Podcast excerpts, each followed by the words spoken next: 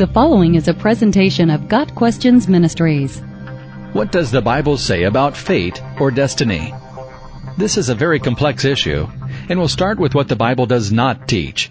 Fate is usually thought of as a predetermined course of events beyond human control. A typical response to a belief in fate is resignation. If we can't change destiny, then why even try?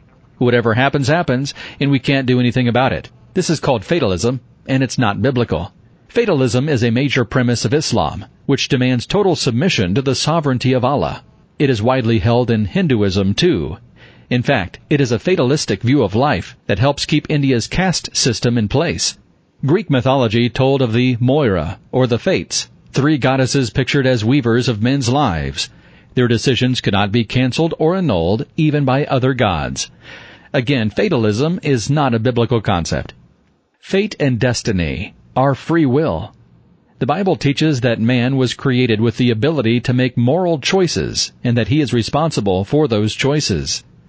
The fall of man was not a predetermined event in which Adam and Eve were hapless victims of a puppet master God. On the contrary, Adam and his wife had the ability to choose obedience with its attendant blessing or disobedience with its consequent curse.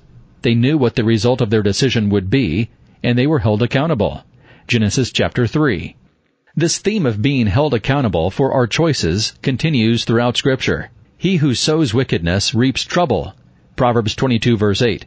All hard work brings a profit, but mere talk leads only to poverty. Proverbs 14 verse 23. Do you want to be free from fear of the one in authority? Then do what is right and he will commend you. Romans 13 verse 3. Often when the Bible speaks of destiny, it's in reference to a destiny people have brought upon themselves. Many live as enemies of the cross of Christ. Their destiny is destruction. Philippians 3 verses 18 and 19. This is the fate of those who trust in themselves. Psalm 49 verse 13. A man who commits adultery lacks judgment. Whoever does so destroys himself. Proverbs 6 verse 32. Each person was judged according to what he had done. Revelation 20 verse 13. We sin because we choose to. We can't blame fate, kismet, predestination, or God.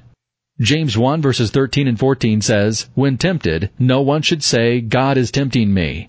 For God cannot be tempted by evil, nor does he tempt anyone. But each one is tempted when by his own evil desire he is dragged away and enticed." Interestingly, many people who choose to sin are annoyed by the negative consequences of their sin.